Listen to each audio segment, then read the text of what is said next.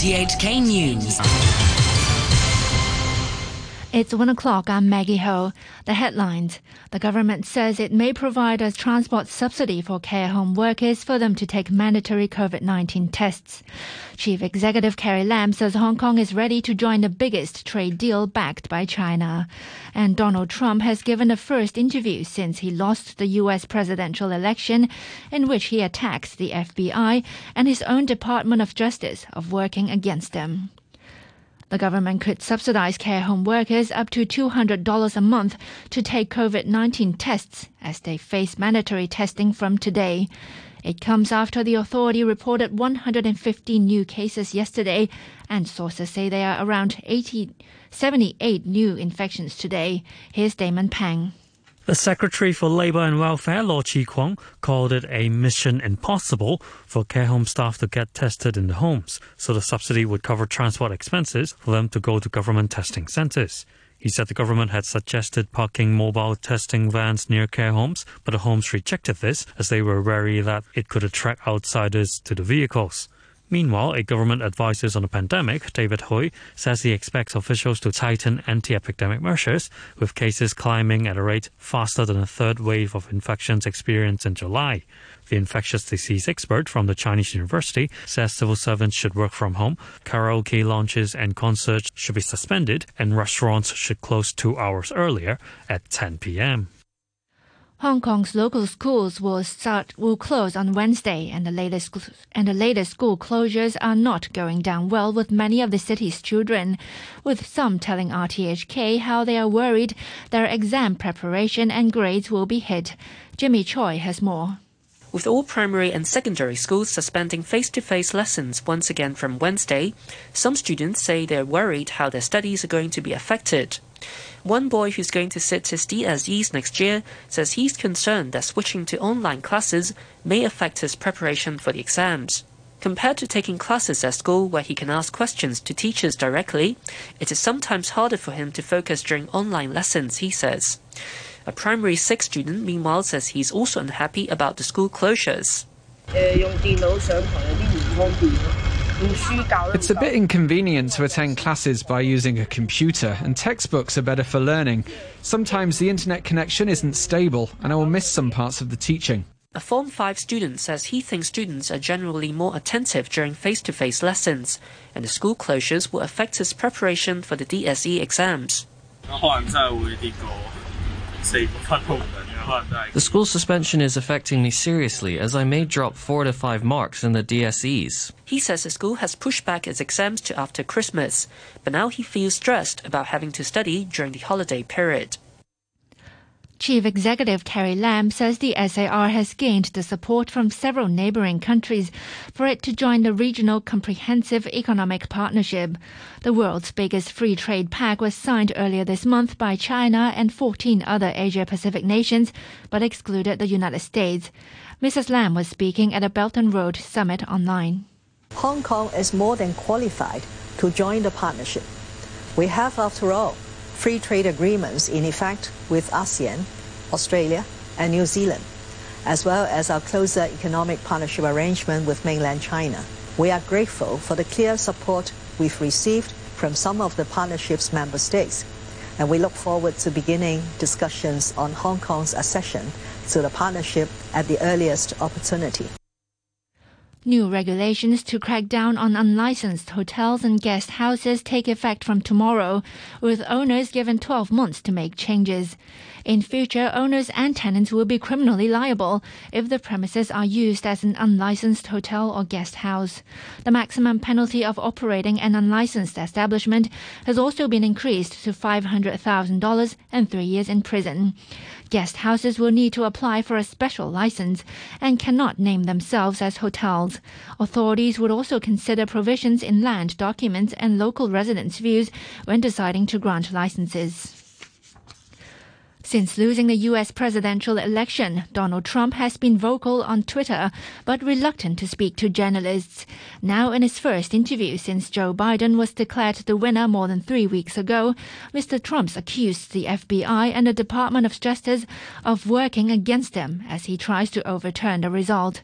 Speaking to Fox News, Mr. Trump repeated unsubstantiated claims of fraud and refused to give a deadline for when he might drop his legal challenges. I'm not going to say a date, but I will say we have to move very fast. We have been moving fast. And, you know, th- look, when you say, is it tainted? Everyone knows it's tainted. Everyone knows that the that the poll watchers were thrown out of buildings. Everyone knows that people were not allowed to vote when they walked in so preciously, so beautifully to vote. For more on the story, here's the BBC's Nomia Iqbal.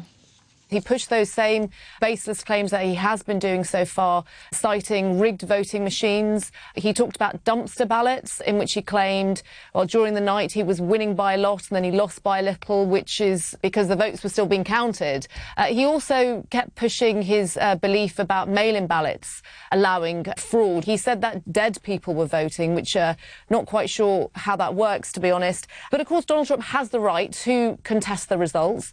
The problem is that he's not provided any evidence so far, which is why so many of these cases are being chucked out of court.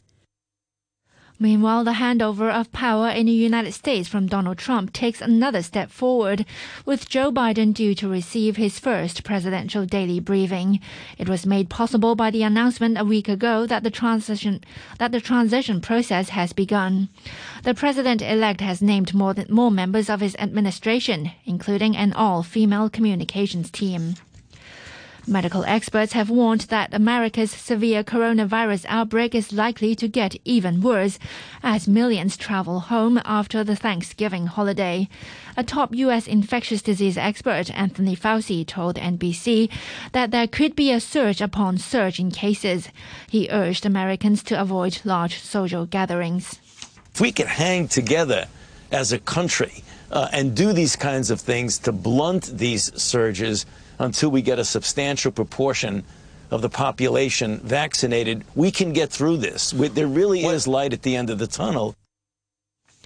Australia's Prime Minister Scott Morrison has demanded an apology from China after an official in Beijing tweeted a fake image of an Australian soldier holding a knife to an Afghan girl's neck.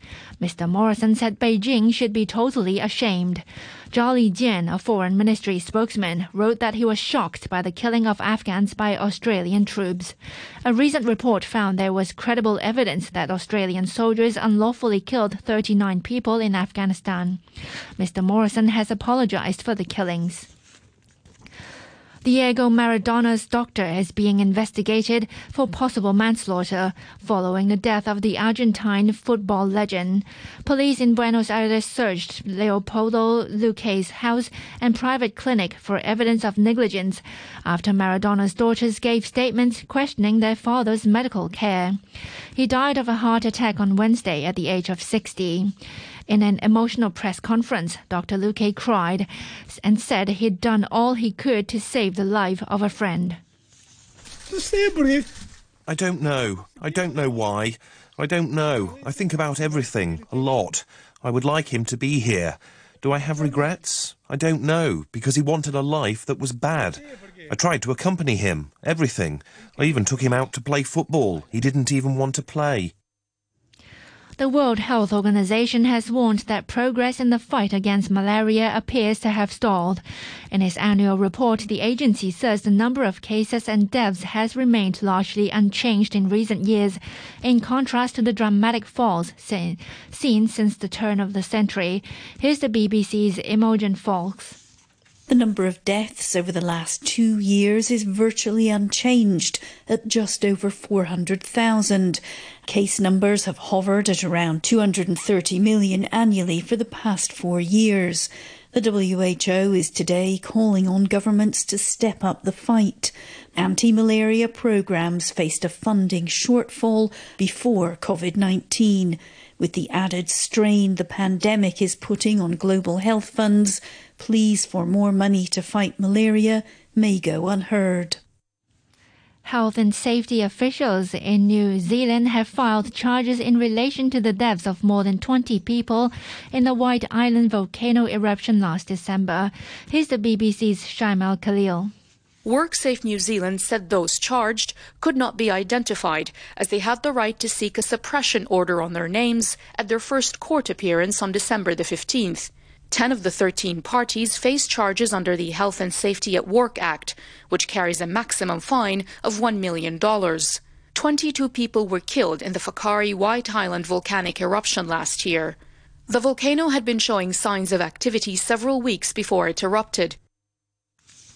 Human rights activists in Belarus say more than 300 opposition supporters have been detained by the security forces in the 16th straight weekend of protests against President Alexander Lukashenko. Tens of thousands of people across the country took part, with as many as 60 separate demonstrations in the capital Minsk. Organizers say that sending out columns of protesters from several places makes it harder for the police to track them all. The authorities responded by shutting off the mobile phone signal and closing metro stations. Four French police officers allegedly involved in what President Emmanuel Macron has called a shameful assault on a black music producer have appeared in court as a step towards prosecution. The Paris prosecutor, Remy, Remy Heitz, called for the three, three of them to be held in custody. In an unusual move, Britain's cultural minister has waded into the row about the latest season of the Netflix series, The Crown. Oliver Dowden has called has joined calls for it to be flagged as a dramatization, not historical facts. There's been growing controversy about the accuracy of the popular series about the British royal family. Much of the latest season focuses on Prince Charles' marriage to Diana Spencer in the 1980s. Her brother, Earl Spencer, is just one of many close to the royal family who say they fear viewers will forget its fiction. Here's the BBC's Vincent Dowd. In this season, the royal family are undoubtedly portrayed with less sympathy than before, and some people have worried that younger viewers in particular will see the whole thing as true in every detail. Josh O'Connor, who plays the Prince of Wales, says ultimately we're only looking at writer Peter Morgan's interpretation of events he takes the moments in history that you can either remember or you've seen footage of and then paints this fictional version of reality sometimes people will want to believe that this is what happens. And I think it's just always worth checking in and remembering that we're actors. And that's quite helpful sometimes. A short time ago, the Hang Seng Index was at 26,695. That's 199 points down on the previous close. Turnover stands at $84 billion. Now to sports. Here's Adam Jung. The Formula One driver Romain Grosjean says he's thankful to be alive after a shocking crash at the Bahrain Grand Prix. His car split in two as it flew into the steel barriers at more than 230 kilometers per hour. The car then burst into flames and he was stuck inside for half a minute. He escaped with only minor burns and suspected rib fractures, thanks to the new Halo driver safety technology, something Grosjean himself had initially opposed. In a video message from hospital, the French driver said he's changed his mind. Just wanted to say I am okay, uh, well, sort of okay. Thank you very much for all the messages. Uh, I mean, I wasn't for the Halo some years ago, but I think it's the greatest thing that we've to Formula One, and without it, I wouldn't be able to speak to you today. F1 bosses have promised a full investigation into the failings exposed by the crash. The race was won by Lewis Hamilton, who secured his 11th win of the season, 95th overall. Now to football in the English Premier League. Wolves' first win at Arsenal since 1979 was overshadowed by a scary injury to Raul Jimenez, who got the worst of a head-on collision with Arsenal's David Luiz. Jimenez needed treatment for 10 minutes before being stretchered off. Luiz continued to play with a bandage wrapped around his head until halftime when he was subbed off. Wolves won 2-1 to go sixth in the table. Arsenal's third straight home defeat leaves them 14th. Manager Mikel Arteta says they're not getting enough time on the training pitch because of the congested schedule. It's what it is. It's, it's like this for all the clubs. We have other necessities. We haven't been together for a long time. Um, but I don't like to use excuses. We have enough players and enough quality and enough understanding of what we have to do to score more goals, and, and this is our challenge now. The news from RTHK.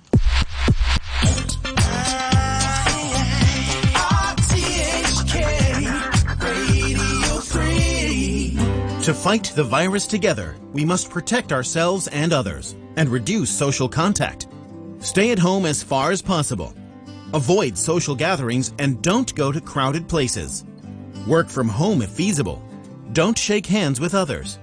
We should also avoid meal gatherings. Let's adopt these measures to prevent the spread of novel coronavirus in the community. For more information on fighting the virus, visit chp.gov.hk. I will help fight the virus. I will protect Hong Kong. The government has launched the Leave Home Safe mobile app for everyone to download and keep visit records. Use the app to scan QR codes of venues taking part. Press the Leave button when you leave. Visit records will only be kept in your phone. If you went somewhere visited by a confirmed patient around the same time, the app will automatically alert you and give health advice. Use the app together. Feel at ease when going out. Let's fight the virus. Scan with Leave Home Safe.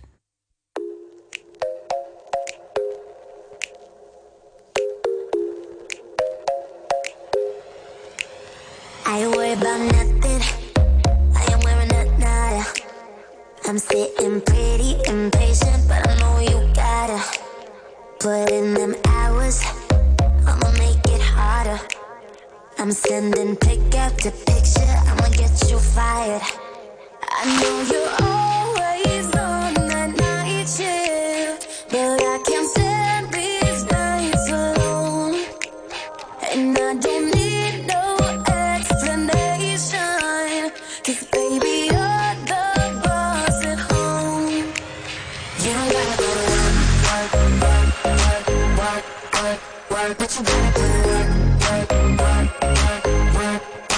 work. You don't gotta go to work, work, work, work, work, work, work. Let my body do the work, work, work, work, work, work, work. We can work from home. Oh, oh. oh. We can work from home. Let's put it in motion. I'ma give you a promotion. I'll make it feel like a vacate, turn the bed into an ocean. We don't need nobody. Nothing but sheets in between us. Ain't no getting off early.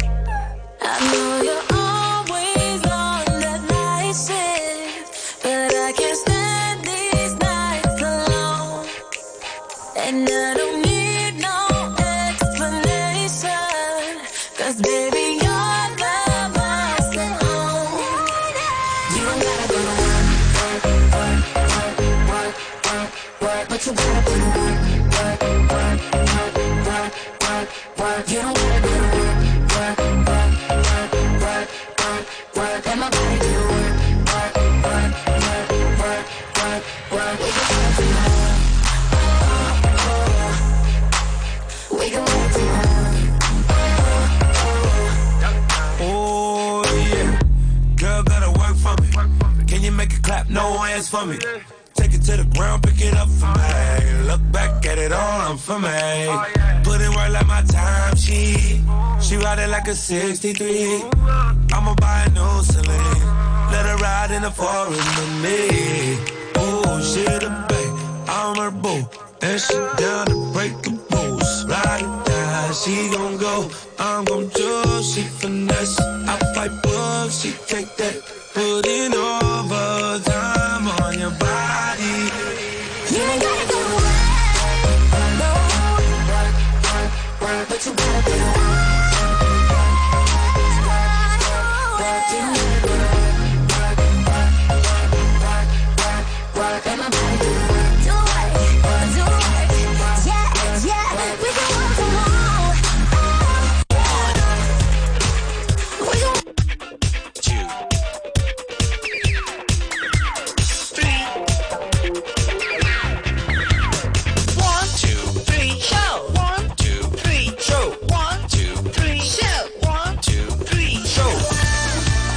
Very good afternoon and welcome to the 123 show with me, Noreen Mayer, on this Monday afternoon. Monday, the 30th of November is today's date. Big thanks to Phil Whelan for the morning brew, and we do have a very busy show for you. In about 10 minutes or so, we'll be chatting to pianist and music educator Jacqueline Leung about her second music album, and it's called That's the Berries New York Night. And we hope to also bring you that interview on Facebook as well, Noreen Mayer